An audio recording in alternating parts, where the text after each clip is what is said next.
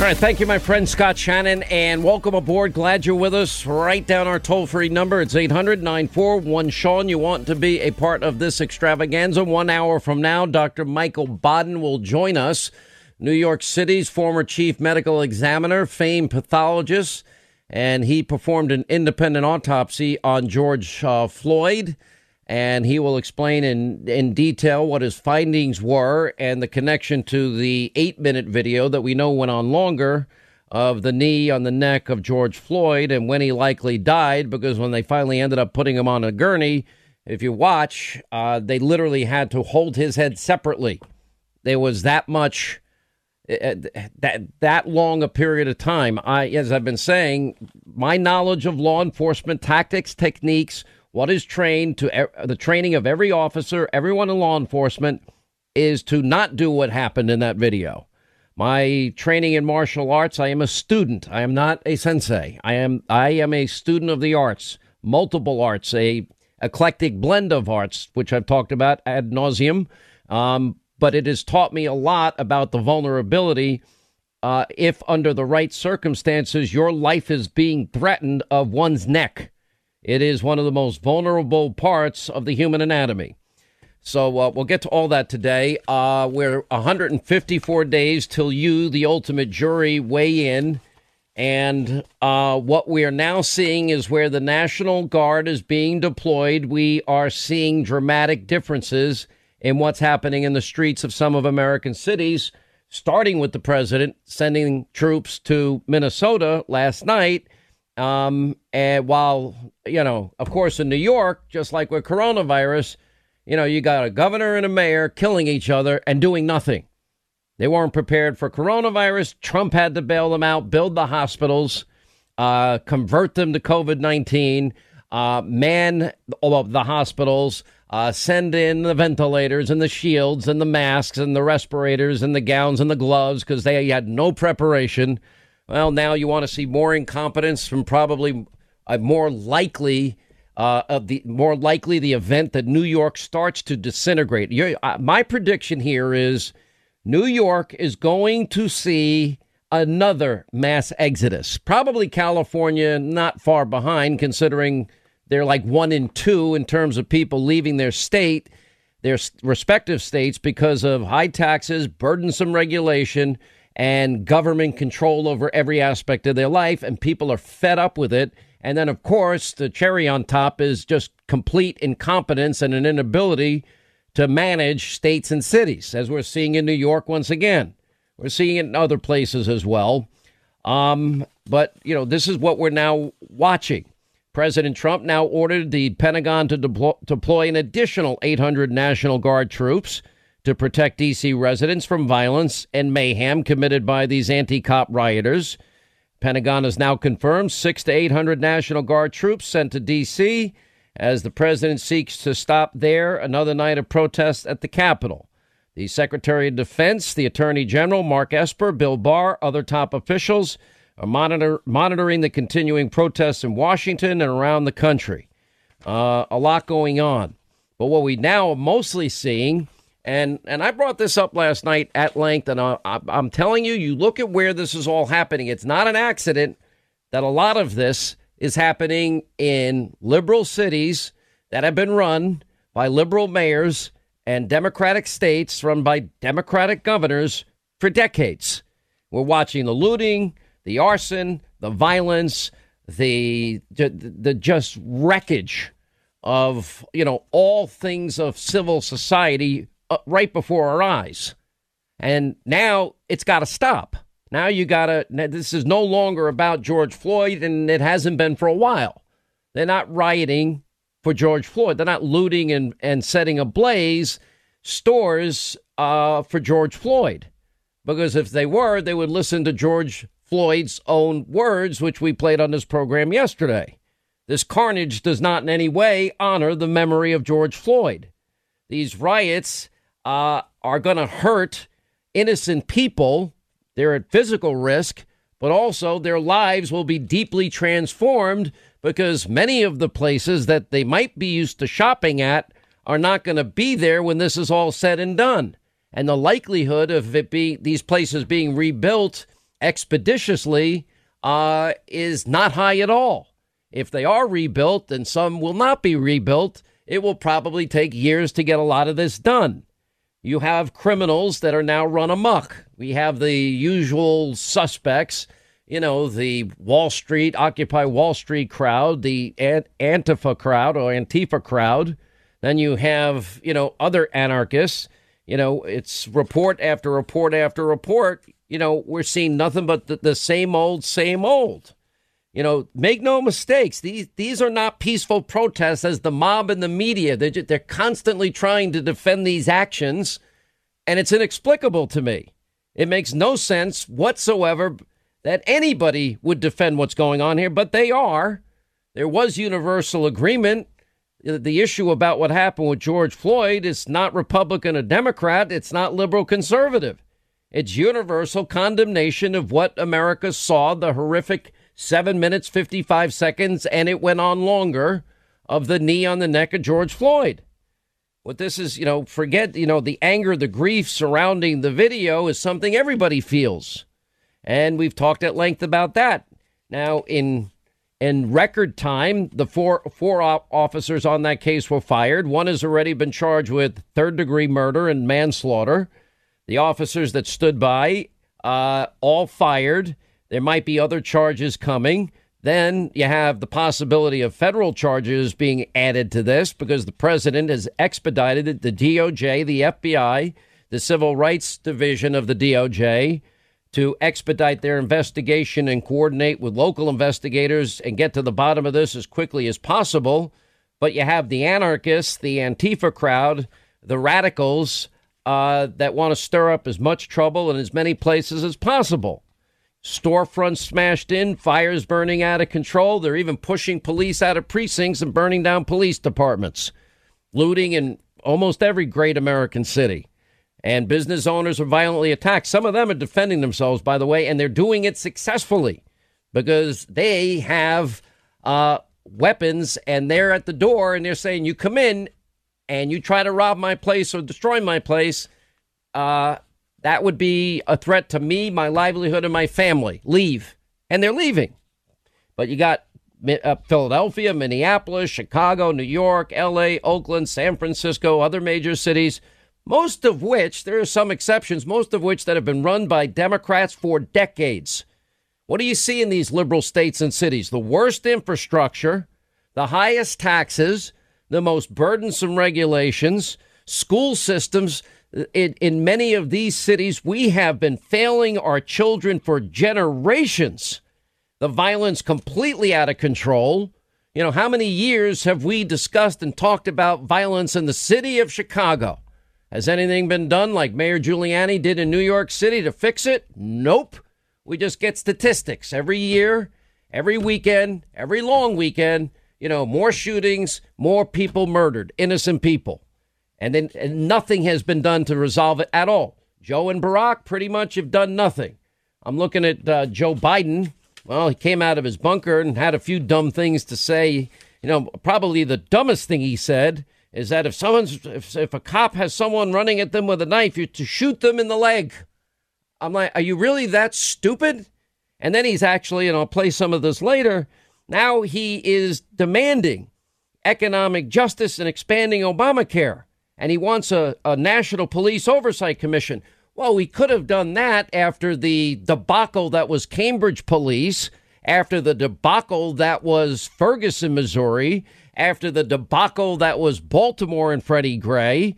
But Barack and Joe did nothing when they were in charge. And getting lectured from an ever forgetful guy hiding in his basement is not exactly helpful in times like this and to sh- you know what cop is trained to shoot somebody in the leg if they're coming at you with a knife? Now if somebody's coming at you with a knife well that would be a direct threat on your life. If an officer does pull his weapon or her weapon and they and their life is in jeopardy and they make a decision to shoot uh, joe you would think you would know being in the business what 40 years uh, that a cop is ordered to shoot for upper body mass, period. That's their aim, not their legs. They miss the leg, they might shoot an innocent person behind them. In that moment, you go for the biggest target and the target that's more likely to stop somebody who's about to kill you. Can't believe you, you are watches, watching the, the fundamental breakdown and failure of liberal governance in these cities uh, and all the predictable areas. But it's been going on for decades. You know, every two, every four years, these politicians, uh, they're begging. They go in, they want votes, they want votes. Every two and four years, the race card is played. Republicans are racist and sexist and and misogynic and xenophobic and homophobic, Islamophobic. They want dirty air and water, and they want grandma and grandpa to eat dog food and cat food and die. If they don't die fast enough, you know, then a Paul Ryan or, or Kevin McCarthy or Donald Trump lookalike will take your grandmother in a wheelchair and throw them over the cliff, and you'll see ads like that or ads like the 98 ad in, in Missouri, radio ad that black churches will burn, or it was like my father was killed all over again because George W. Bush uh, didn't support hate crimes legislation, but he certainly supported the death penalty for James in the James Byrd case when an innocent man was dragged to his death by a, a bunch of violent, evil, racist thugs. I guess the death penalty didn't go far enough. Now we're watching all over the country. What are we seeing? We're seeing police officers now being targeted and around the nation and then run over. You have a cop on life support in Vegas tonight after a shooting in, in Vegas. Metro police officer there. That happened about 11:23 Pacific Coast time, South Las Vegas Boulevard. He's now in critical condition. His prayers are with us today. Four cops shot in St. Louis. Gunfire, protests, uh, that went violent overnight. In New York, oh, we got a lot happening in New York. You got, you know, de Blasio wanting to fire a cop who had to wave his gun at a brick throwing protester. You know, a brick can kill you in case you're interested. But you got the horrific moment of uh, uh, a looter plowing straight into an NYPD officer with their SUV. That happened in New York City. You got another police officer brutally beaten by protesters on the streets of New York. That happened last night. Uh, right now, the president's right. New York has been lost to thugs and lowlives and looters. They're now ransacking Macy's Herald Square, and they're even on the prestigious Upper East Side of New York on 62nd and Madison, breaking into Hermes stores. By the way, Linda's impressed. I know what Hermes, how to pronounce it. Um, and four shot in St. Louis, one in Vegas. You got in the Bronx a hit and run that was caught on video, and uh, and yet the president is now begging for them to bring in the National Guard, and he's now gonna he's taking over because they're not doing it. You got Comrade De Blasio and Governor Cuomo yelling at each other. Who I'm going to take over? I'm taking over. I'm taking over. I'm taking. Over. Meanwhile, just like coronavirus they're failing the people of New York State and New York City. That's what's happening in New York. Shocker. You have the most incompetent idiots running the government in this city. It's un. It is. It is just a disgrace. Uh, rioters did try to force their way into a bank, uh, bakery. That owner and his sons met them at the door with guns, and they decided to take their looting work elsewhere that night. There was a case out in, I believe, California it was, uh, I think it was a, a restaurant. Oh, no, it was a liquor store guy used an AR 15 to protect his property. And guess what? They decided to go somewhere else. I am really shocked. They decided, man, this isn't worth the risk. Let's go someplace where they're not protected. Anyway, it's insane out there. There's an answer. You create a perimeter, you use tear gas, pepper spray, a massive show of force, and you arrest people. That's what you do when people riot, loot, burn, and steal. So there's no choice, there's no option, there's no negotiating with people that are willing to be violent, even attack the police, that are willing to destroy property, hurt innocent people, that have no value at all uh, or respect for law or respect from order. We can't let our nation's police officers uh, continue to go um, unaided. You know, that's what makes New York and what's happening here just so pathetic. Because now you got the mayor of New York City saying, I don't want the National Guard. Uh, what? You're just going to let people continue to burn down the city and loot with abandon and and attack police officers with abandon because Macy's, I'm sure most of us have all watched Miracle on 34th Street and the one about the Macy's versus Gimbel's Santa Claus. Millions of Americans watched the Macy's Thanksgiving Day parade. Yeah, well, that Macy's was looted last night, just like other important uh, stores uh, in the Upper East Side of New York. They're going all over New York now. And the governor is denouncing the mayor. The mayor is denouncing the governor. They neither are doing their job. But Donald Trump's going to send them in anyway. The 82nd Airborne Division's immediate response force, they're now going to Washington, D.C. And if it keeps happening in New York, they'll be sent there too.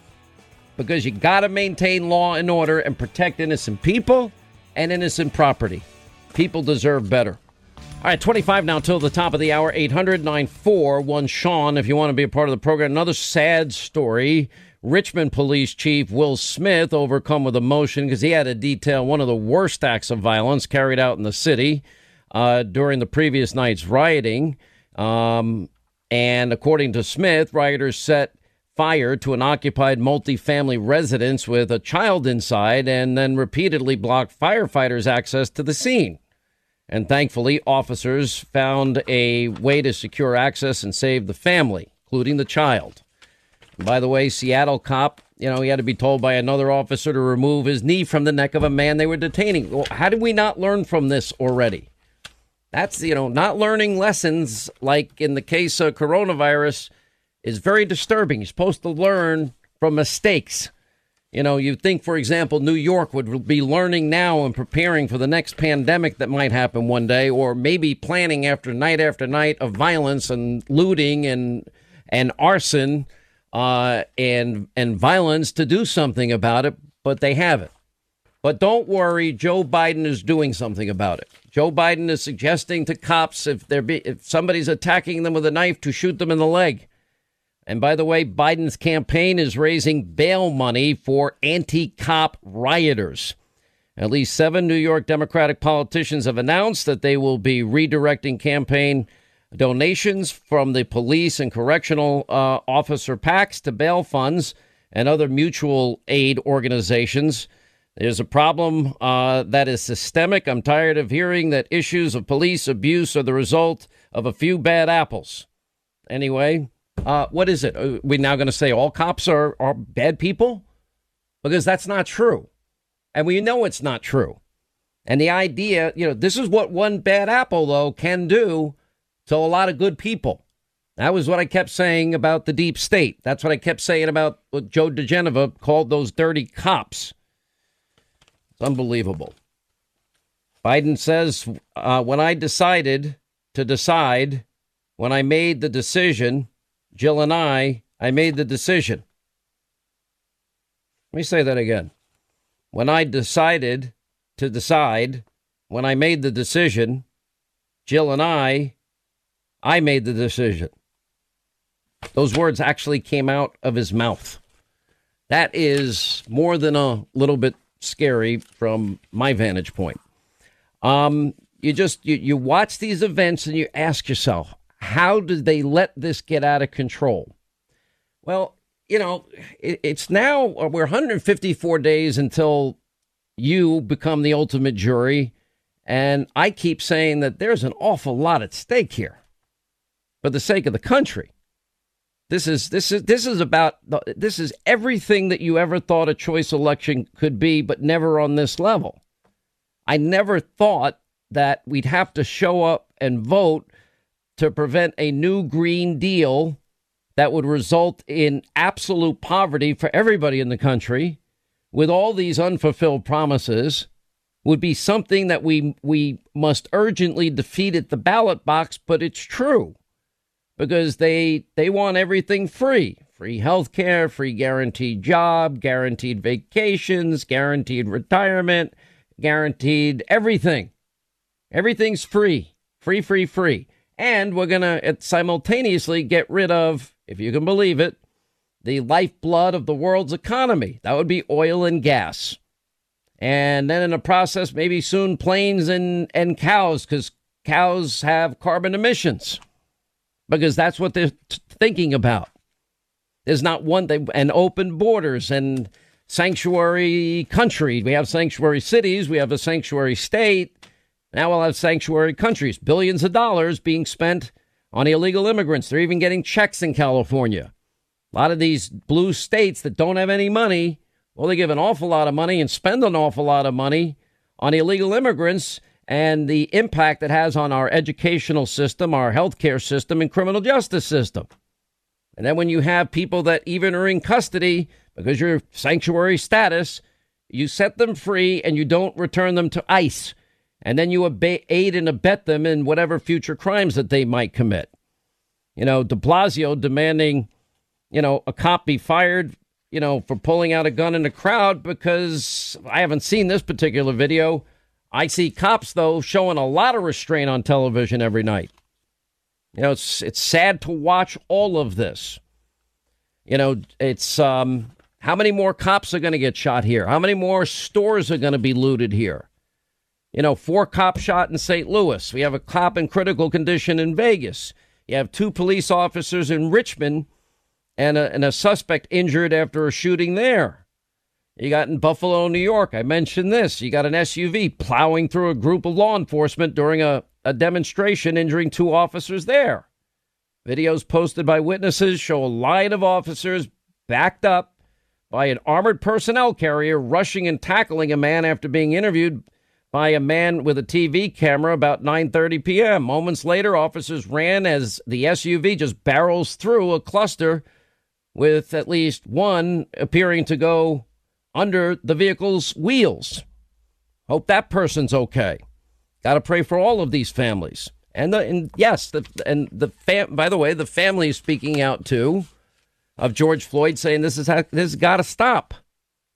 You know, 30 years of progress in New York City made under Giuliani and sustained at least by Bloomberg, ruined overnight. Mayhem is the headline in big letters in the cover of the New York Post today because it's happening all over the city. It's not just one part of the city. Now it's everywhere in the city. And they're the mayor and the governor fighting like usual. Nobody's making a decision. Now, as usual, Donald Trump will have to come in and save New York. Any chance Donald Trump will win New York in 154 days? Nope, zero. But he's done an awful lot to help New York in the last year, that's for sure. Macy's Herald Square, same thing. You know, and I'll tell you, it's it is it is it is a culmination of years and years of democratic rule, broken and false promises, uh, and neglect. How is it possible Barack and Joe never stopped the violence in Chicago? Start there. How is it all of these cities that spend so much taxpayer money have the worst infrastructure, the worst governance, the worst school systems, we pay the most money to, and they don't get anything right. You know, we, the educational system, I remember the, the Nation at Risk, it was a landmark study in the Reagan years, said what has happened to America's educational institutions, were it done by an outside entity or force, would be tantamount to an act of war. Yet some video appears to show rioters going door to door in the Washington, D.C. area. New York Times appears to change another headline because of pressure Joel Pollak picked this up. Quote, as chaos spreads, Trump vows to end it now. And then, by the way, in post outrage, uh, Trump threatens to send troops into states, and the president deploys the police for a photo op. Mainstream media continues to fan the flames, appearing to be siding with rioters. You know, the mob and some celebrities are actually encouraging it. Anderson Cooper, Trump seems to be think to think dominating black people, peaceful protesters is law and order. Uh, Anderson, he's going after people that are committing crimes, people that are destroying property, people that are injuring innocent people, including police officers. So I would say that is fake news as usual. You know, you got um, you know reporters yelling at the president. Is is this still a democracy? I think that came from fake news Acosta. You got CNN decrying the White House defenses like authoritarian countries. And by the way, you know, Don Lemon claiming Trump is declaring a war on Americans. This this is this is your fake news industry. You have a CNN reporter making excuses uh, on television, and it goes on and on. It's it's sad. Illinois Democratic governor deflecting blame in his uh, state and city of Chicago is they've been hit hard, and you know, call blaming Trump. No, that would be your job. Every weekend it's happening in your state and in your city. It's been happening for a decade now, and you've done nothing to fix it. You know, where are Schumer and Pelosi on the, these issues except trashing Trump? That's all they do. LAPD out in LA, we've been watching things out there. Their chief says Floyd's death on rioters' hands as much as um, you know, you know, Minnesota cop issues an apology, facing calls for his firing. City's mayor facing calls for his own resignation after comments the chief made about rioters and looters taking to the streets. Quote, We didn't have protests last night, we had criminal acts. That's why they want to fire him. We didn't have people mourning the death of this man, George Floyd. We had people capitalizing on it. His death is on their hands as much as it is those officers. I disagree with that statement. But the part about the people that are committing crimes is true. Mayor Garcetti uh, found, said of the remarks that uh, they claimed the man misspoke. He said, I misspoke when I said the blood was on their hands, the chief said, but certainly their actions do not serve the enormity of his loss. You know, it's and people attacking Donald Trump are going to the Church of the President, St. John's, which was set ablaze the previous night. They did that yesterday. I mean, this is this this is you know, and then Joe Biden lining himself with Democratic elected officials that are failing to protect their own people. Unbelievable. Now lockdowns are over. Michi- Michigan Governor Lockdown Whitmer lifts the stay-at-home order finally. Pretty unreal. Now you got to ask yourself, well, what are we supposed to do to restore order? I would like is order has to be restored you need the manpower to do it. You know, states they they have state troopers. They have local cities that can lend their officers to cities that have become quote hot spots. You have the, the state guard that they can call up, and the president is begging them to take the National Guard. And if they're not, he's saying he's going to send them in anyway because that's what Donald Trump does. He ends up fixing their messes because they don't have the courage to make the decisions. Now, do we want any of the protesters injured? Absolutely not. I'd rather I'd, I'd rather people protest peacefully and make a point. There's a point to be made here. And it's a point that I don't see much disagreement on as it relates to George Floyd. But now federal resources, including the military, we do have the Insurrection Act, which I talked about yesterday, is probably going to be employed to protect people, life, and property. The president rips Biden staffers for getting anarchists out of jail during riots. Yeah, that would be a dumb idea. The president, as he said yesterday, his first duty is to protect the safety and security of the American people, and he will fulfill that duty. And he's taken immediate presidential action to stop the violence, restore security and safety in America. And that now we have all of these federal resources, civilian and military, that are on the ready to be used where necessary and, pro- and protecting the rule of law. You know, he has now recommended every nearby, every governor deploy the National Guard in sufficient numbers. He's offering it to them. They are, all they need to do is request it and it's there. That's their job. If they can't keep control, this is their backup.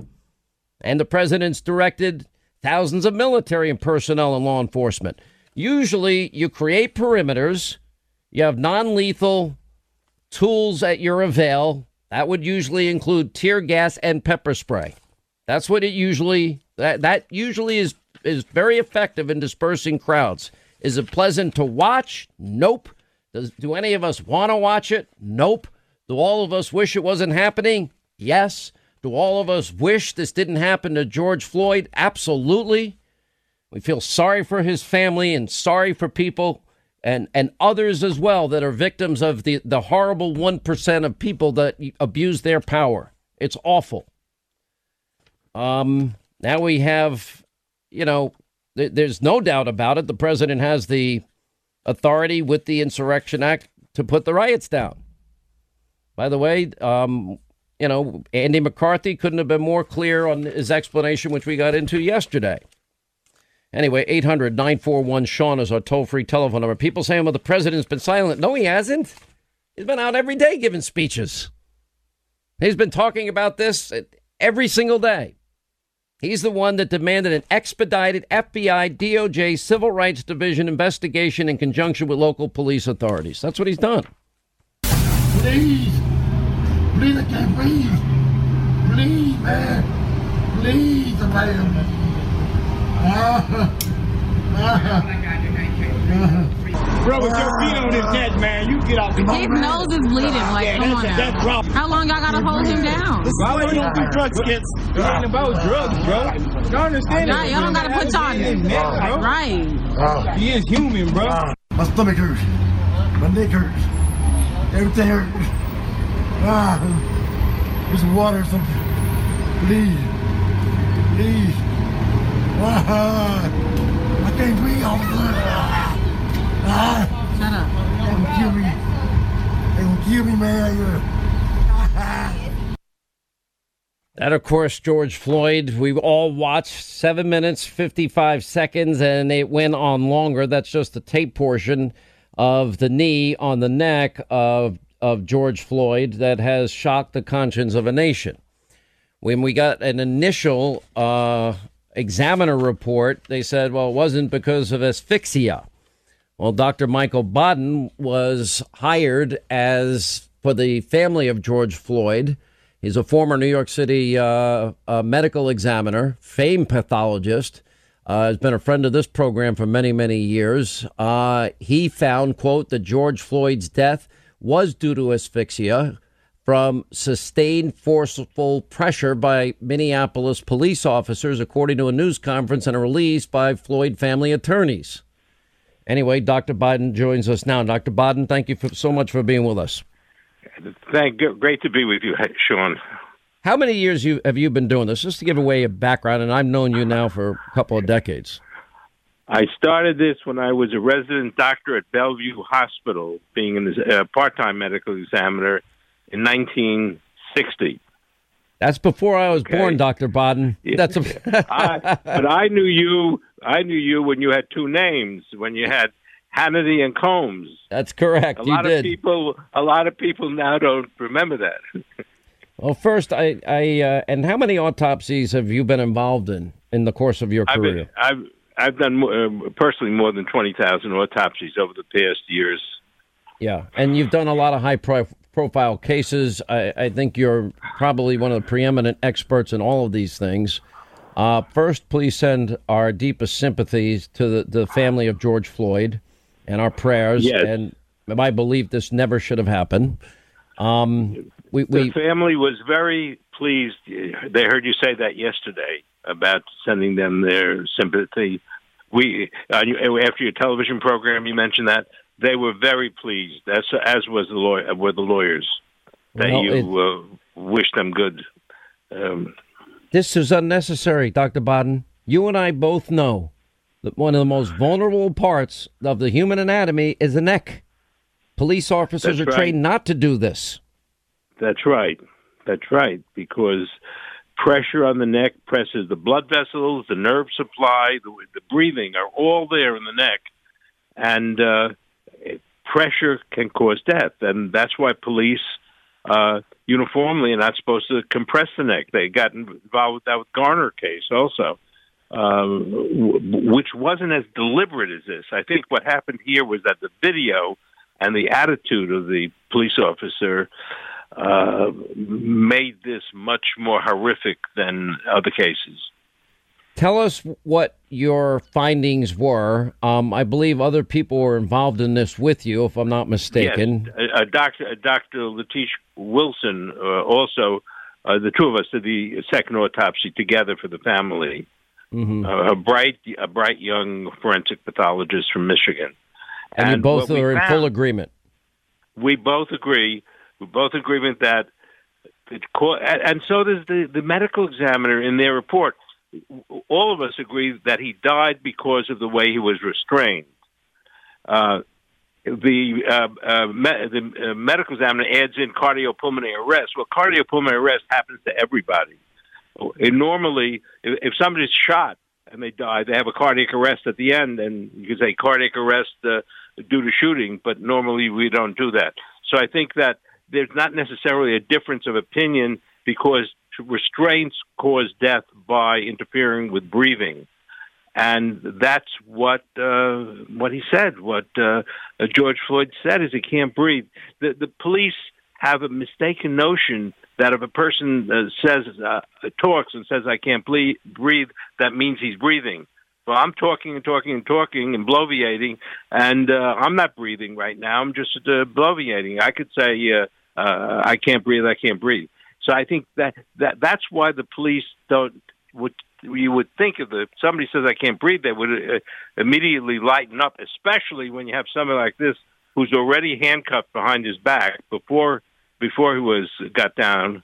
And I think one of the things here that was uh, very uh, bad that isn't as visible as what the uh, the uh, kneeling in the neck was is that the, another of the officers was kneeling on his back while he's on the ground uh, on the side of the uh, cop, and the kneel uh, pushing uh, the knees into the back prevents the diaphragms from going up and down. You can't inhale and exhale. So he's in a position where he can't take a breath because the diaphragms won't move because of the pressure on the back pushing the liver and the other organs upwards toward the uh, uh, toward the lungs, so they can't move. And this way, it isn't just the fellow who was on the neck, but the other fellow too. That uh, uh, uh, the two together prevented oxygen from going to his brains. it's so sad and so unnecessary. Unnecessary, it, absolutely it, right. It, it breaks my heart, and he was already handcuffed. Let's talk about the other findings. I mean, because we watched for seven minutes and fifty-five seconds, and it went on longer. And yeah. uh, you see his face just pushed hard into the pavement. Now you saw yes. abrasions on his face. That means something Rubbing too. Abrasions, yeah, the three, three or four inches in in, in length. The rough abrasions on the side of the face and on the nose. See, any pressure on the nose and mouth. the three areas that are vulnerable in in breathing. Nose and mouth breathes it in.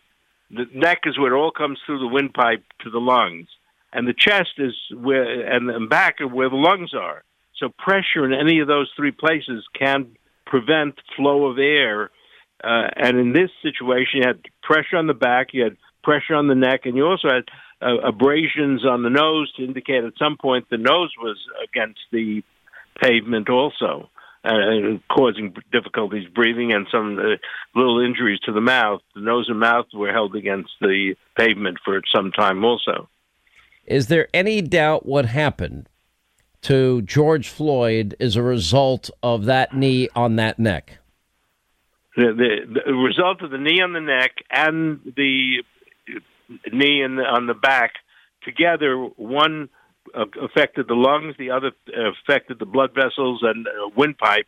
The two together, in this case, in my opinion, is what caused death. Either one alone could have, but in this case, is both of them uh, cause death. Now, part of it is uh, with the medical examiner um, mentioned that there were also other features like some heart disease, uh, and he may have heart disease. He has a history of high blood pressure, but that would have no.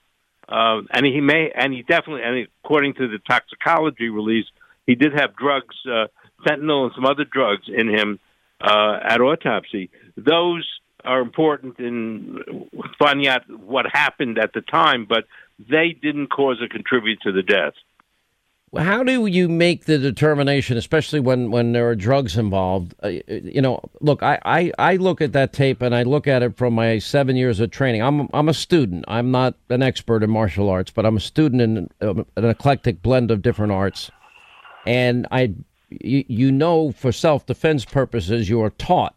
You know, if I put somebody in what's called a rear naked choke and I put apply any amount of pressure, I'm going to drop somebody and they're going to be right. knocked out cold. And, and you said last night, probably 10 to 12 seconds. Um, right. Unless it, right. And and by the way, I've gotten to the point where I take it as long as I can. Then what we do is tap out, just so you know that sensation and what it feels like. well, be careful. Be careful. I I know. I, everyone tells me. So, or if, for example, one strike to the carotid, a hard strike, a targeted strike, will drop somebody right to the ground. That's a one second strike.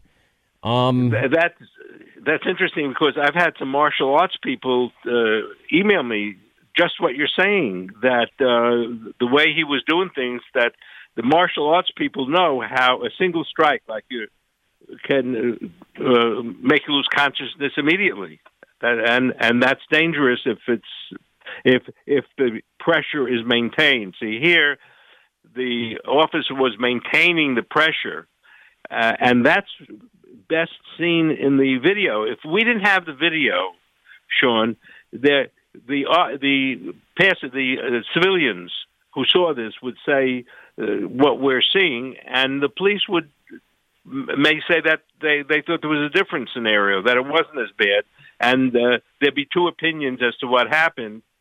Uh, but in this instance, the video is makes that scene uh, entirely apparent.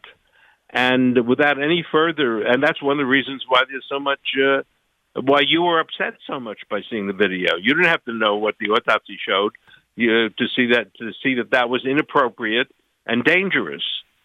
Mm-hmm. Um, when you see something like this and then you watch the video, it gives you obviously some context into what you're looking, but you would be able to figure all of this out whether there was a video or not. You'd be able to figure out that it took some sustained trauma to the neck that would have caused this. yeah yes uh, once the the autopsy is completed and there's no competing cause of death now if he had a, a brain hemorrhage at that time a berry aneurysm a brain hemorrhage or if he had a heart attack, a, a, a, a fresh heart attack, uh, then they they might be the causes of death, uh, even under these circumstances. But the the uh, rest of the autopsy doesn't show any other illness uh, that uh, would could cause death. He might have some. 49 years old. We all have hardening of the arteries to to a certain limited extent. He had hypertension but he'd never been treated. Uh, he had never had problems with the with the hypertension before. Uh, so uh, th- this uh, the nature of the severity of the compression of the neck and of the um, back in and of themselves uh, are are the cause of death, and excluding all other possibilities. And in this instance, the toxicology could not compete with what we see with the naked eye when you talk about fentanyl, you know, I keep reading that like two or three grains of that stuff could kill a 250 pound man. Is it is is it well, that deadly? Fentanyl, well, fentanyl is more deadly than than heroin. That's it, Mhm. and we're seeing a lot of them. But fen- if you if you die from a, an overdose of, he- of fentanyl, you don't just drop dead. You sort of go to sleep. You go to sleep and Mm-hmm. go deeper, deeper sleep. So that's why Narcan can work on these things because uh, if you ha- overdose you- heroin or or or uh, uh, or fentanyl, uh, there's time to give uh, the antidote, um, uh, and, and that will help you. It is it, it, the person goes to sleep, and there's time in in the for half an hour or an hour or more to resuscitate the person, and uh, but not. Uh, it doesn't just cause you to drop dead when somebody happens to be squeezing your neck. yeah. Um, how is the family? I don't know how any family holds up in a situation like this. To oh be honest, boy, they're they're they're uh, they're. I, I I spoke to the family on the phone because to find out any medical history, and that's when they they had indicated they're very good on the phone. They're they're I think in, in Texas or Atlanta, Yeah. um, uh, and and they were very very appropriate and very um, uh, tried to be very helpful in telling me what medications he was on, uh, whether he had any prior illnesses of any significance, diabetes uh, or uh, heart disease, and, and none. He had Well- he, he had some hypertension. That was all. You're great at what you do, and it helps give answers to people that deserve them, and it also helps uh, us get to justice, which we will get to in this case. I am very confident of. Um, and I, as always, I thank you, my friend, for being with us, Dr. Michael Baden. Thank you. Thank you for inviting me. All, best wishes, and be careful of your martial arts. I, I will. Our our prayers and, and best wishes to George Floyd's family Uh, too. Family, I will. I will tell them that. Thank you. Thank you, sir. All right, as we roll along, Sean Hannity Show, 800 941 Sean, you want to be a part of the program. When we come back, we're going to hit the phones, uh, 800 941 Sean, you want to be a part of the program. Uh, also, we have, where, where have the leaders and communities been? And governor of uh, Illinois, we don't want Trump's National Guard here. Well, they need them. New York and, you know, by the way, there is a side note. Ari Fleischer had a tweet. Uh, why is it that a New York governor thinks that they can override a New York City mayor? And why would a New York City mayor not want the National Guard in light of everything that's happening? All right, we'll get to all of this uh, with Dr. Uh, Reverend Christian uh, Charles Christian Adams and Pastor Darrell Scott also coming up.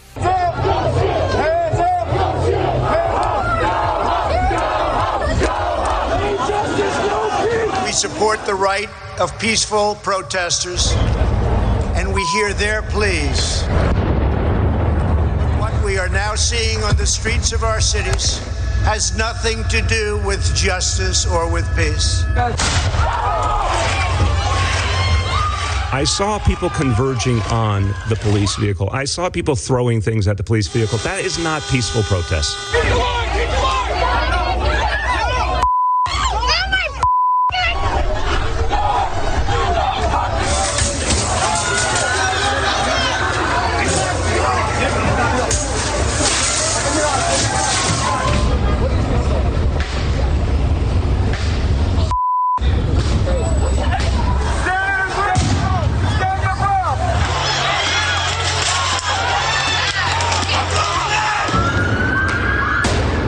This is not in the spirit of Martin Luther King Jr. This is chaos. A seventh night of chaos across the country. Protesters in New York attacking police overnight, bashing an officer over the head by a brick, sparking a stampede as cops draw their weapons. Buffalo is going to go under a curfew after three police officers were hurt when an SUV struck them during rioting last night in the city. This happened outside a Buffalo police station. An SUV crashed through a police line and struck two New York State troopers and a Buffalo police officer. One of the troopers suffered a broken pelvis and a broken leg. A violent and destructive night in the Bronx. People not only looting, but setting fires and viciously attacking a police officer. Video captured the horrifying moment. Another officer was hit by a car.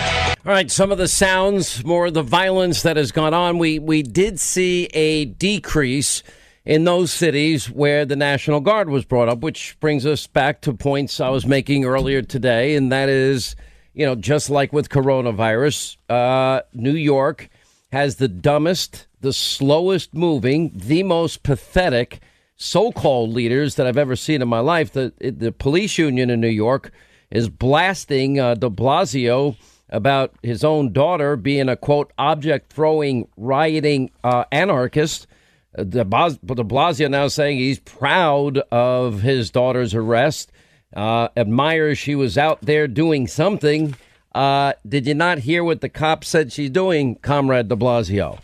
Uh, it- it's you know I'm going to tell you what's going to happen. New York, you're watching the beginning of the end. Because if you think the mass exodus was bad prior to coronavirus leading the nation, uh, you're now making it worse every single solitary day. Now we got a fight between Cuomo and de Blasio. Cuomo saying, Well, I want you to order the national. What do you mean, I want you to? Do it. The president needs your request to do it. If not, he's just going to have to do what he did during coronavirus build your hospitals, man your hospitals, uh, convert them to COVID, uh, send you every ventilator, every respirator, every shield, every gown, every set of gloves, and even outside help that you will then tax when they leave. I mean, you see now moments where the NYPD have this officer, a, a car plowed right into their SUV, and uh, another police officer brutally beaten by protesters last night, streets of New York. They took it all the way to the beautiful, prestigious Upper East Side of New York. Right there, Hermes and all these expensive stores. They knocked in the windows. They went in and looted the place. And does any of it have anything to do with George Floyd? Nope, none of it does. Are they doing anything to keep residents and businesses safe? Nope, they're pretty much overrunning the place. And de Blasio has no clue how to deal with any of this, and neither does Cuomo. And now they're targeting police stations across the U.S. You have four shot in St. Louis, one in Vegas, a Bronx, uh, New York, a hit and run caught on video. And you know, then you got the mob in the media, Democrats that basically, oh, this is this is they're basically nonviolent. I'm like, uh, what video are you watching? Uh, when they went in full force yesterday, that's only so Trump could go to could go to the St. John's, the Church of the Presidents. No, that's not why. Rioters set uh, fire to a to a home with a child inside, then blocked firefighter uh, access. Uh, according to Richmond uh, Police Chief Will Smith, Seattle cop removes a fellow officer's knee from another guy's neck that was being detained amidst some of the chaos. Uh, UFC star Jon Jones was stopping rioters in uh, Albuquerque. You have rioters hijacking Chicago's police radio communications, slowing response times. I mean, and there are people now that have decided the cops are useless and their cities, and rioters now trying to force their way into a, a bakery. Well, guess what? The owner and his sons met them at the door, and they had guns. And guess what? Rioters uh, take their hard day's work elsewhere. It worked. It happened. It happened elsewhere as well. We've seen a number of videos of this, of uh, business owners now protecting their own property. California liquor store owner used an AR-15 to protect his property from looters that was happening out there. Kansas City police bricks staged near protests were being used during the riot. In other words, they were preparing for that night's activities. Uh, now the president is saying the guard is available. Now it's up to you. But what do we know about Antifa, or as some call it, Antifa? Um, and we have with us Gabriel Nadales. He's a students' right advocate for the Leadership Institute. He is a former Antifa member. Uh, welcome to the program, Gabriel. How are you? I'm doing great. Thank you. How old are you? I'm 26. All right, 26. When did you join Antifa, and what can you tell us about this organization that we may not know because the president has now designated it a terrorist organization? You know, far too many people think that Antifa is something that just propped up on January 20th uh, with uh, Donald Trump's uh, election. And when we saw 200 Antifa activists riot outside of uh, of Trump's inauguration, that did not come from uh, nowhere. It came from somewhere. Antifa is a much much older organization. It started in uh, in, in the, with the rise of fascism in in Germany during World War II, but in America, it's been around for a few decades as well. And uh, contrary to what they may say, they're not fighting fascism. If you look at everything, a lot of their targets, it often tends to be innocent people who just they don't like. Uh, you know, it's really funny. I'm doing a webinar later today, and uh, a university called me an alt right.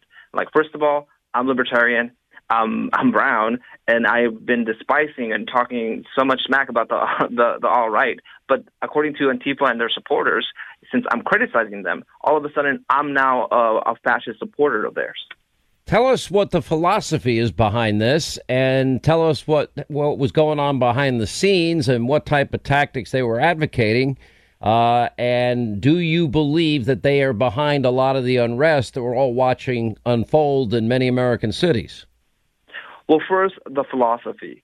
They may say that they are fighting fascism, but that is wrong. There's been multiple different Antifa groups throughout the world that have said the fight against fascism is not over until capitalism is destroyed. That's a quote from uh, uh, an Antifa group from Germany. And here in America, the same thing. You hear all of this pro socialism, pro communism rhetoric, and that's supposed to stop fascism. Meanwhile, they forget that socialism and communism have killed close to 100 million people throughout the country over 100 years, for, for the last 100 years. As far as how it works, um, Antifa is organized very horizontally, but it would be a mistake to say that they have absolutely no leadership. There's different types of leaders who are promoting this kind of behavior. Obviously, it's not an official leader. You can't point at one and say, oh, he's the president, he's a lieutenant, he's no. But there's certain people like Professor Mark or lecturer Mark Bray from Dartmouth College. He wrote the book Antifa, the Anti-Fascist Handbook. He would be more of a national leader, a thought leader who helps promote this type of mentality. And unfortunately, he's not alone. At the Leadership Institute's campus reform, we routinely report on several different left wing professors who see themselves as activists first and educators second. And they promote this ideology that it's okay to beat conservatives simply because they are conservatives. They don't care about debate. They don't care about discussions. The Antifa should really stand for anti First Amendment. Well, it should. Listen, I, am not against anybody protesting. I don't. I don't even care if they have crazy radical views about the economy or foreign policy, whatever it happens to be. It's the violence aspect of all of this. Um, and you see what's happening. Um, how much of this do, this do you think that they are agitating behind the scenes? In other words, how much responsibility would you put on their shoulders in, in a lot of these instances? And where where are the cities that they're strongest? You know, I was about to say that. Look at the first cities that started rioting: St. Paul, Minnesota, Chicago, Portland, Oregon, in my hometown in Los Angeles all of these different places where Antifa has been allowed to organize for the last several years, almost uncontested. All of these places were the first ones hit, and that basically spurs uh, this sense of lawlessness throughout the country, where other people who may not necessarily be part of Antifa, Antifa, feel like they should be, they can get away with violence as well. That's actually called uh, propaganda by the deed, which is uh, a political tactic in which, which is means to try to take up arms against somebody with the with the hopes that other people will be encouraged to do the same. And as you can see, there's some peaceful protesters out there at the uh, at these riots, and in some instances, members of the African American community are demanding Antifa activists to stop because they understand that, and even they understand that Antifa is a danger to our society, and that we should fight them with every legal means possible.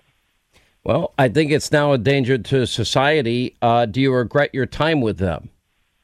Yeah, I definitely do. And let me tell you, it's not. It's it's so much different than when I was around. I mean, I did some protests. I've talked about about some vandalism that I did, but I was never involved in a riot, and I actually never hurt anyone physically, which something that I'm glad I never did.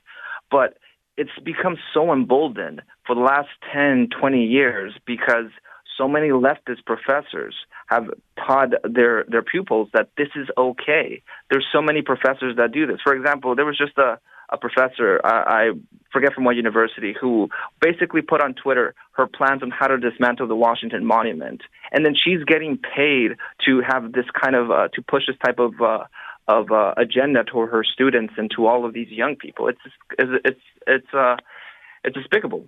It's sad. It is despicable. And you know what? There's an election in 154 days, Gabriel. All right, as we continue, Gabriel Nadales, he's a former Antifa member. We now see the destruction that this is causing in cities. These businesses are not going to be coming back any too quickly. And people are going to have a hard time uh, even getting to the store in, in days and weeks ahead. And some of those people are disabled, some are elderly. And, uh, you know, in the case of George Floyd, uh, there was universal outrage. This wasn't Republican or Democrat or liberal or conservative. This was universal condemnation of the video that we all saw. Uh, it's very hard to fire a police officer in a day. They got it done. It's very hard to indict somebody on third degree murder charges and manslaughter charges in three days or four days. They got that done. Uh, the investigation into the other officers is ongoing.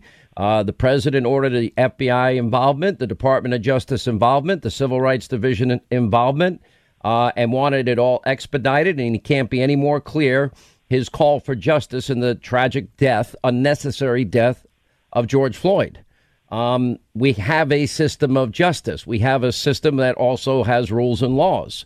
Um, similarly, those governors like New York and especially uh, New York City mayors like De Blasio, they just they don't do not have any capacity to even disperse a crowd. It's pretty easy to disperse a crowd. Now, Gabriel, if you're in a crowd and you're with Ant- uh, Antifa people protesting, and they surround the perimeter of that crowd and they use tear gas and pepper spray what are the odds that crowd is going to disperse? Probably pretty high, wouldn't you think? I definitely think so. And, you know, I am so happy that finally we have somebody in the White House with some backbone because he's getting things done. He's shown that he's willing to take down uh, all these rioters. They, they don't care about fighting fascism, they care about dismantling law and order in American society. Well, anyway, I want to thank you for being with us, Gabriel. Uh, we really appreciate it. Glad you've made a leap. You know, it's kind of uh, interesting to me. It's like Winston Churchill once said, if you're 20 and not a, con- a, liberal, you don't have a heart. If you're 40 and not a conservative, you don't have a brain. Uh, we will forgive your early liberal mindset.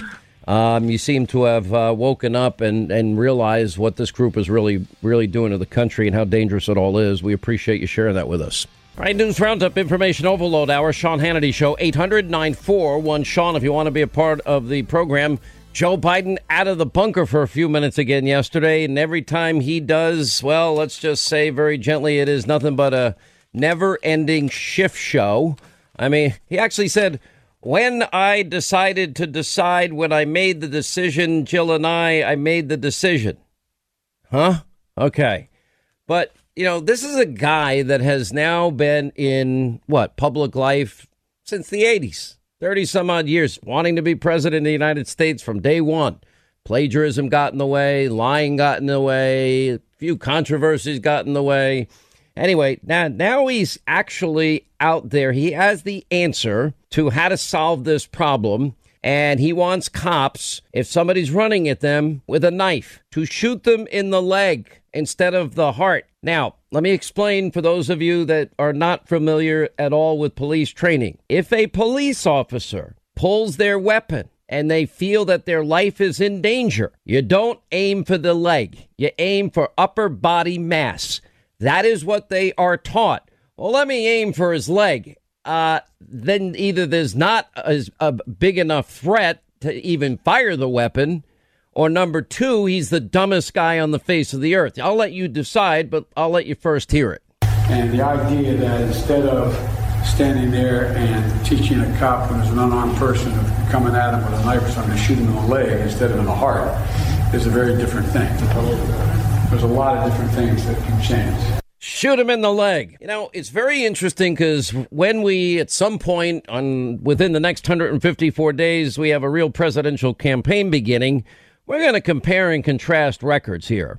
And for example, um, criminal justice reform that has benefited the likes of Alice uh, Johnson, who we love and is a regular on this program, uh, but that has been good for the the fact that we've had uh, a dual justice system for many many years, unfairness in sentencing, racial relate racially related in many many ways, disparate sentencing was real. Uh, Donald Trump fixed that. Fixed that. Not not Barack and not Joe. Uh, when it came to the lowest unemployment ever for African Americans, Hispanic Americans, Asian Americans, women in the workplace, youth unemployment, African uh, American youth unemployment, that was Trump. Um, when you look at helping historically black colleges, that was Trump, not Barack and Joe when you look at the opportunity zones set up in, in cities that have been left behind, that was not Barack and Joe, that was Trump. Um, you look at, for example, those manufacturing jobs that Barack and Joe said were never coming back. Uh, guess what? They came back, and after we get over coronavirus, they're going to come back stronger than ever because we're going to take a lot of our manufacturing back from China that lied to the world. Here to discuss, debate all of this, we have the Reverend Charles Christian Adams. He's with the Hartford Memorial Baptist Church in Detroit, and Pastor Darrell Scott. He is the chairman, Urban Revitalization Coalition uh, and pastors his church in uh, Cleveland, Ohio. Uh, welcome both of you back back to the program. I think we all need a little prayer and fasting now for our country. Probably something we could all agree on. Um, I, I, Pastor Scott, I, I, I, wish I've seen a, a bigger presence among leadership, including the clergy, to help bring an end to some of this violence. But if we're going to be honest about it, all these years we've been watching Chicago and all the violence there, and Barack and Joe never did anything there in eight years either. You're absolutely right. I mean, Joe Biden just recently called for sweeping police reform uh, because of the George Floyd incident, but I find that amusing because during his administration as vice president with President Barack Obama, we had the Eric Garner incident, the Michael Brown incident, the Tamir Rice incident, the Freddie Gray incident, the Sandra Bland incident. These were all during Obama and Biden's administration. So when people say that George Floyd is the last straw, then Eric, Michael, Tamir, Freddie, and Sandra were the first five straws. This frustration that's boiling over now is a result of frustration that built and developed under Barack Obama's administration. And so Joe Biden is being very hypocritical, and all these black voices, where are they at now? I find it amusing, Sean. I don't know if you're aware of it. The uh, singer Cardi B stated that her oh, I saw this. for the protest and the violence, and then someone posted her address on Instagram, and she responded by saying, "If you come over my house, you're going to get killed." Now, I find that amusing. You support them vandalizing other people's property, but if you vandalize mine, you need to get killed. You have all these people. Oprah's quiet. Barack Obama is quiet. LeBron James is quiet. Everybody's quiet. All these Hollywood celebrities, they're quiet. Everybody's quiet now. You know, I think uh, Pastor uh, Adams, I think Pastor Scott makes a good point uh, because he's right. Ferguson, Missouri uh, happened under Barack and Joe's watch, and Baltimore, Freddie Gray, that happened under their watch. Uh, Eric Gardner, that happened under their watch. The Cambridge police, that happened under their watch. And all the other instances that Pastor Scott brought up, they didn't do anything. Now they could sit there in the confines of Joe's basement where he does his pathetic podcast every day. He's a little confused in the middle of the podcast uh, why didn't they do it? Why didn't they get the unemployment rate down for African Americans to the lowest level ever? Why did it take Donald Trump to do it? Uh, Donald Trump has been no savior to the African American race. First of all, we need to understand. Yeah, wait, wait. You're not. You're not ignoring and the right record. Now, you're not ignoring right the, all the. Hold on. You're not ignoring the record low unemployment, record after record after record low unemployment for African Americans. I know you're not ignoring Donald Trump's help for historically black colleges. I'm sure you're not ignoring Donald Trump's criminal justice reform that Barack and Joe talked about but never got done. I know the I know the liaison to the African American, uh, historically African American colleges, universities. Personally, he's a good man. But the fact of the matter is, our unemployment rate is still far above all the uh, other races in this country, and our poverty rate is far above the other races in this country. We only make up 12.4% of the population, but our poverty rate is still at 25.2%.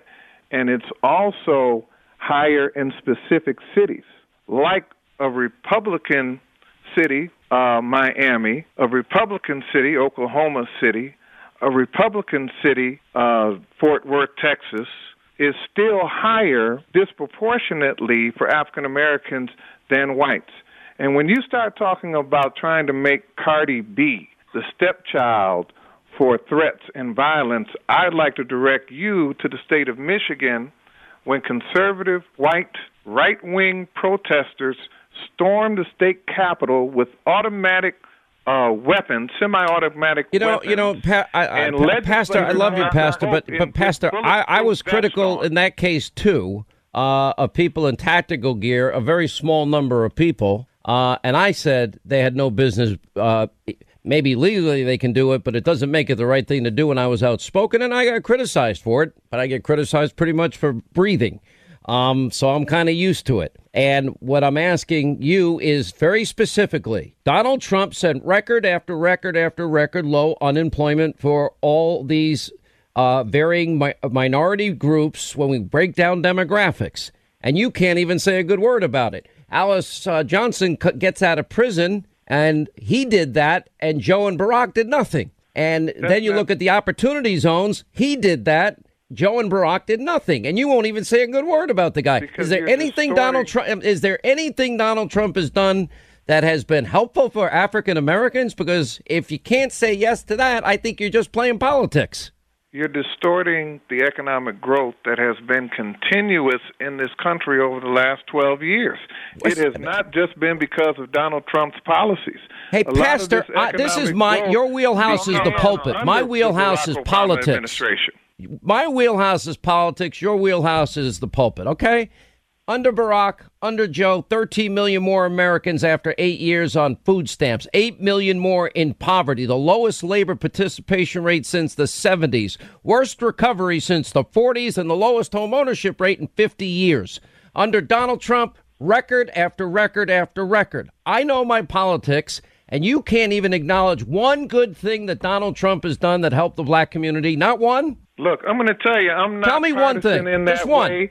Look, we were critical of Bill Clinton and the Oh. omnibus crime bill. Joe supported when it. Tenth, when when they added hundreds of thousands uh, of more police officers and and mass incarceration started, we were critical of the comments that Hillary Clinton made when she said that our sons and our daughters were super You were so predators. critical but don't try. vote Don't. so I know you know that you politics, but I know that you are also wise enough to know that the previous administration You have not, to have and an you you cannot, Reverend Adams.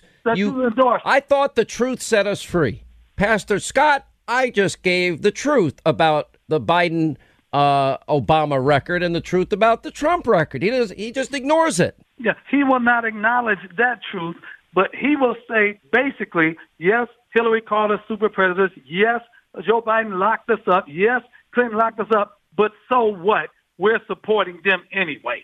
Yes, Donald Trump did have historic levels of unemployment. Yes, Donald Trump gave unprecedented money to HBCUs. Yes, Donald Trump has an urban revitalization plan and opportunity zones. Yes, Donald Trump did criminal justice reform and, and prison reform. But so what? We're not going to support him anyway. He's into so whatism. And so that doesn't make a legitimate argument. What you For him what to you say, are not well, talking blacks about. make more money.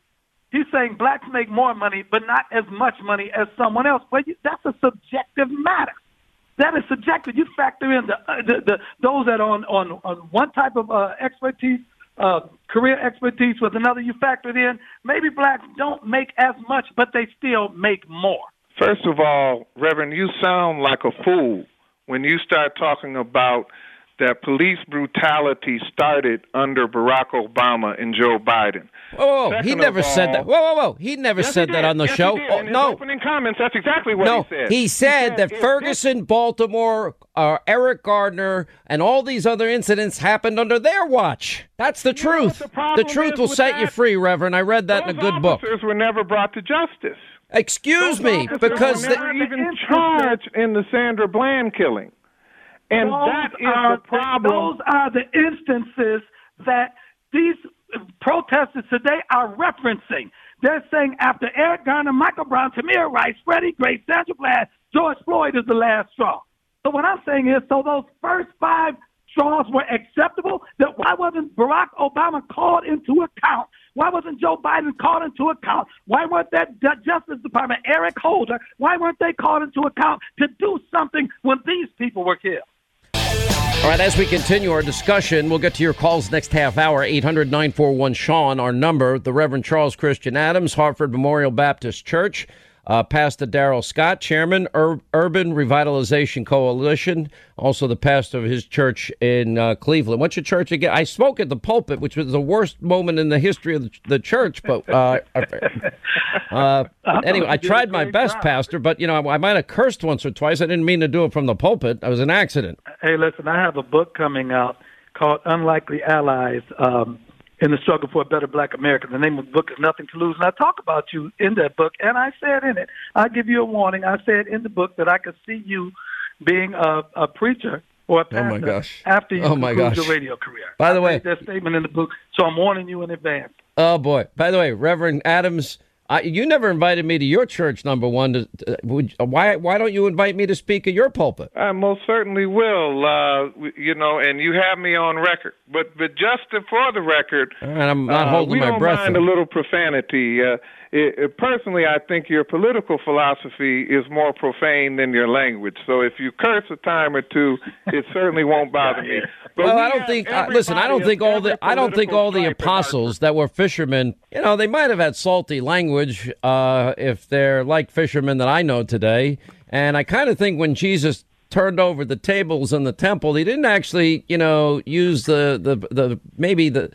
Maybe the maybe his language was perfect because he was the only perfect human being, but I'm sure there was a little bit of righteous indignation behind it. Well, I think Peter might have had a few choice words when they he was by the fire and that young lady accused him. Uh, because once he started cussing, she said, "No, he must not have been with Jesus because they don't talk like Jesus. Don't talk like that." we can agree on that. where Reverend Adams are where where are the guys in the pulpit? Why are they not out in the streets saying stop?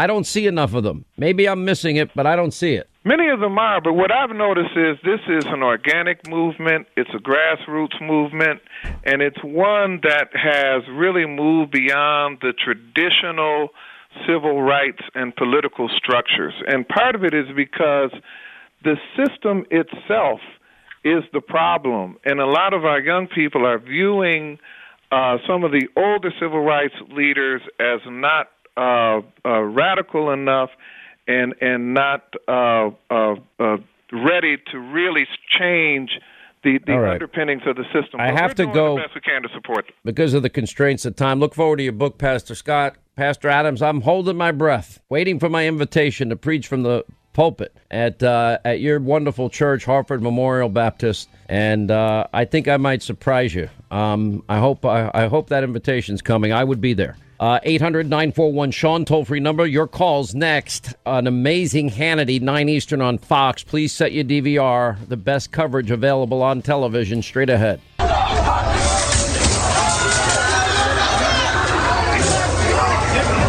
One of last night's victims, an NYPD officer who police say was targeted in a hit and run. He's in uh, serious but stable condition. He has a head injury and a leg injury from being hit by a car.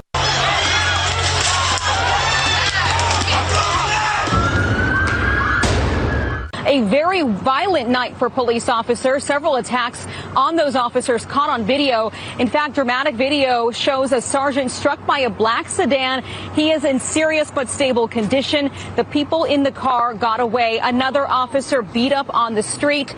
And in Buffalo, a suspect is in custody this morning after a police officer and a state trooper were hit by a car. Both are in stable condition.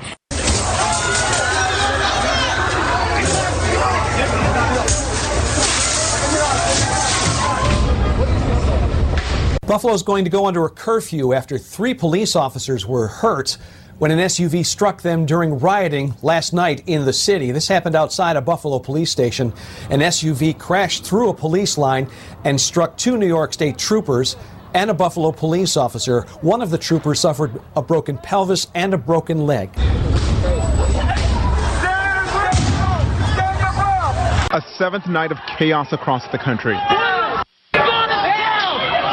Protesters in New York attacking police overnight, bashing an officer over the head by a brick, sparking a stampede as cops draw their weapons.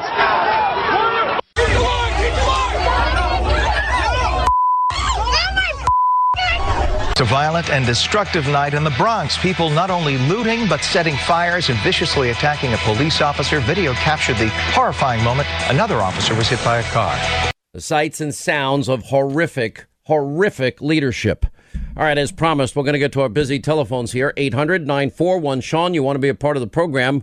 Uh, let's go to Jay in Wilmington in North Carolina. Jay, hi, how are you? We're glad you called. Hey, Sean. Thanks for What's having me going on? There. I was just wanted to say that I think it's reckless to go ahead and convict this uh, officer 100% of uh, first degree murder. The video is one piece of evidence. It's a bad looking part of the evidence. It's a tragic loss of life, but there's so many other factors that contribute. Well, th- th- th- listen, I- I'm just telling you. We now we talked to Dr. Baden, right? We now know what he says. Uh, I trust him implicitly. I've known him. He's he's a foremost expert in in forensics and and what he does, and he's been involved in many of these cases. Um, knowing what I know about the vulnerability of one's neck, knowing what I know about police training, uh, you cannot do what this officer did and expect, frankly, any other outcome than we got here. And that's why officers are trained not to do what he did. And as far as the other officers that were there, I who knew what and when, I don't know. But if uh, if they did know, and they can, and or if they can prove that they didn't see most of it or any of it, then they might not have a conviction. But you know, the odds to me, nine, we got eight straight minutes of videotape of that knee on that neck with that face, you know, you know, pushed down hard into that pavement. That will kill anybody. And and I'm speaking from from seven years of training. I'm a student of, of martial arts. And I'm just telling you, you can't do it. If I get you in a rear naked choke and I, I put 30% pressure, you're going to pass out right in my arms. You will, your legs will buckle and you will go down to the ground in under 15 seconds with a third of my strength being used. If I use my full strength, you're going to go down faster. That's how dangerous it is when you get to somebody's neck. And I'm not even talking about a trach hold. Um, you know, you've heard the term schlock somebody out, right? You've heard that? Correct.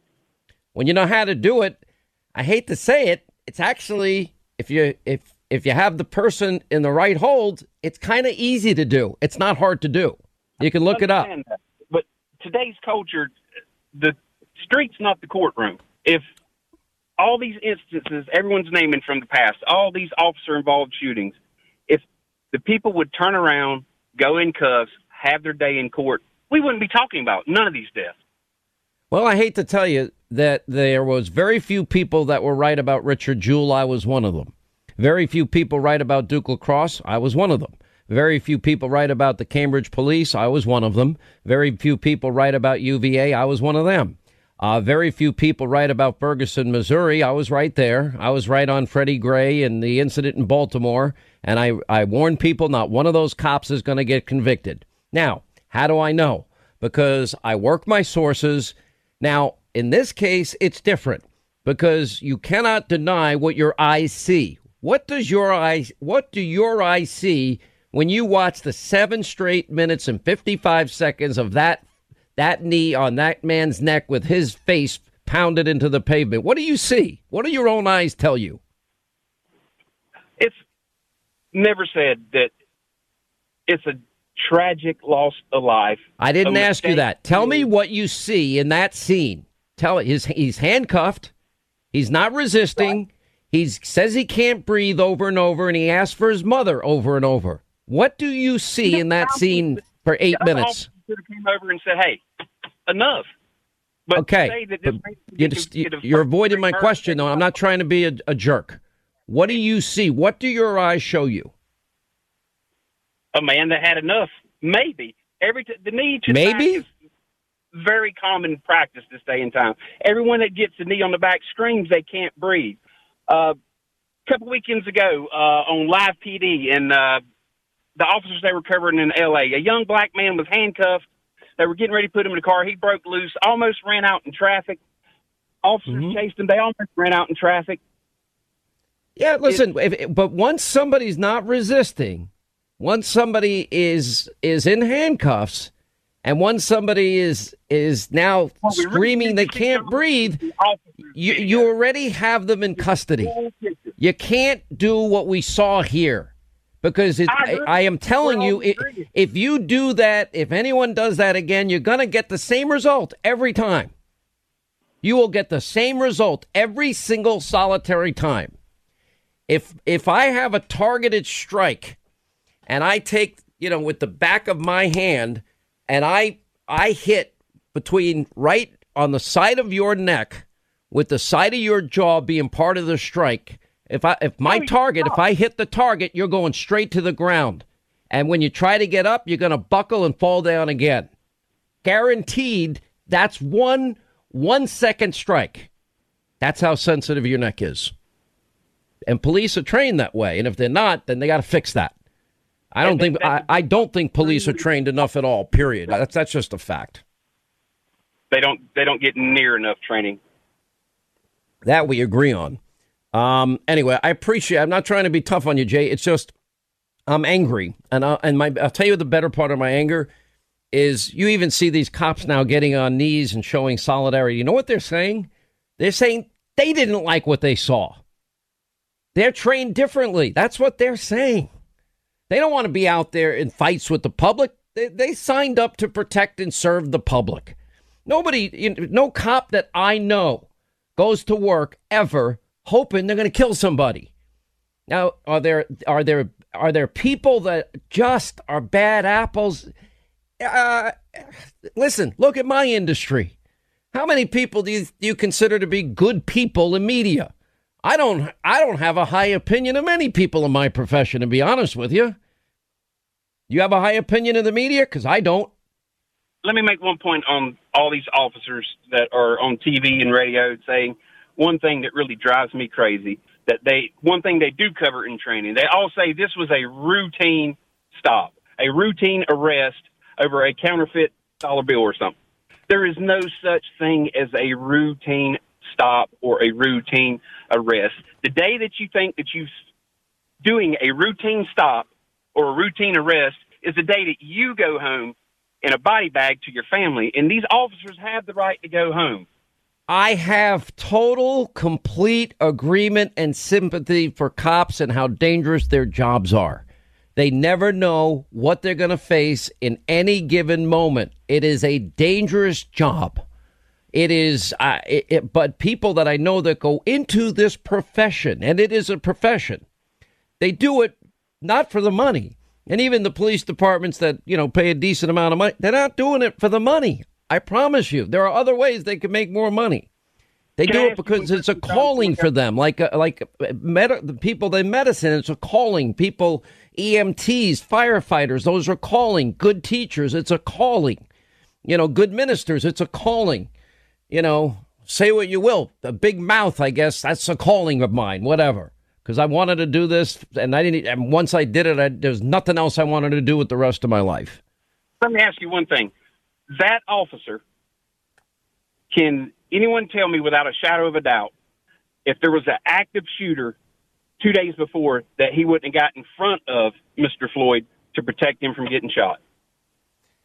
I, I, you broke up at the end. Say it again.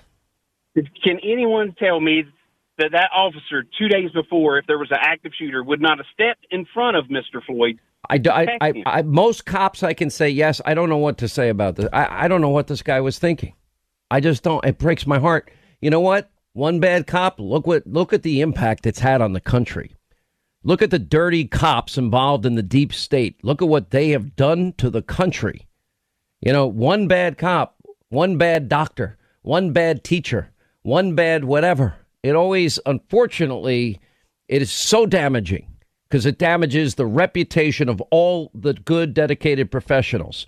You know, I wear a, a, a, flag pin with the FBI symbol in the middle because I know the 99% are good people that risk their lives for us. Same in the intelligence community. I have a CIA pin. By the way, the fact that people are uh, talking so much about my Punisher pin cracks me up, makes me laugh. Uh, it happens to be, if you're interested in any of the Marvel products. If you look at edition, and I think it's 129 of the Amazing Spider-Man. It is 129 February. Um, that was the introduction of the Punisher, which is a the only R-rated character in the Marvel line. Nobody seems to know that. Uh, I appreciate it. Charles in Atlanta, WSB. What's up, Charles? How are you? Hey, Sean. Uh, great to speak with you here. I do uh, training. Uh, I'm a law enforcement uh, police trainer, and yes, sir. we train core philosophy is on treatment and communication skills of treating with dignity, showing respect. And that goes everything from the initial contact all throughout the uh, interaction into the phase of stabilization and control. Listen, and this is the uh, core. Mm-hmm. Yeah, go keep going, sir. Uh, the core, you know, with uh, someone that's uh, being restrained. Uh, things that we need to be doing is communicating with them, uh, uh, verbally uh, communicating that things are going to be okay. Listen to my voice. Turn your head to the side. Checking for signs for responsiveness and making sure there's no obstruction in the airway. They need to know that we're there to care for them from the beginning of that verbal interaction throughout the, the physical alternative of stabilization and control.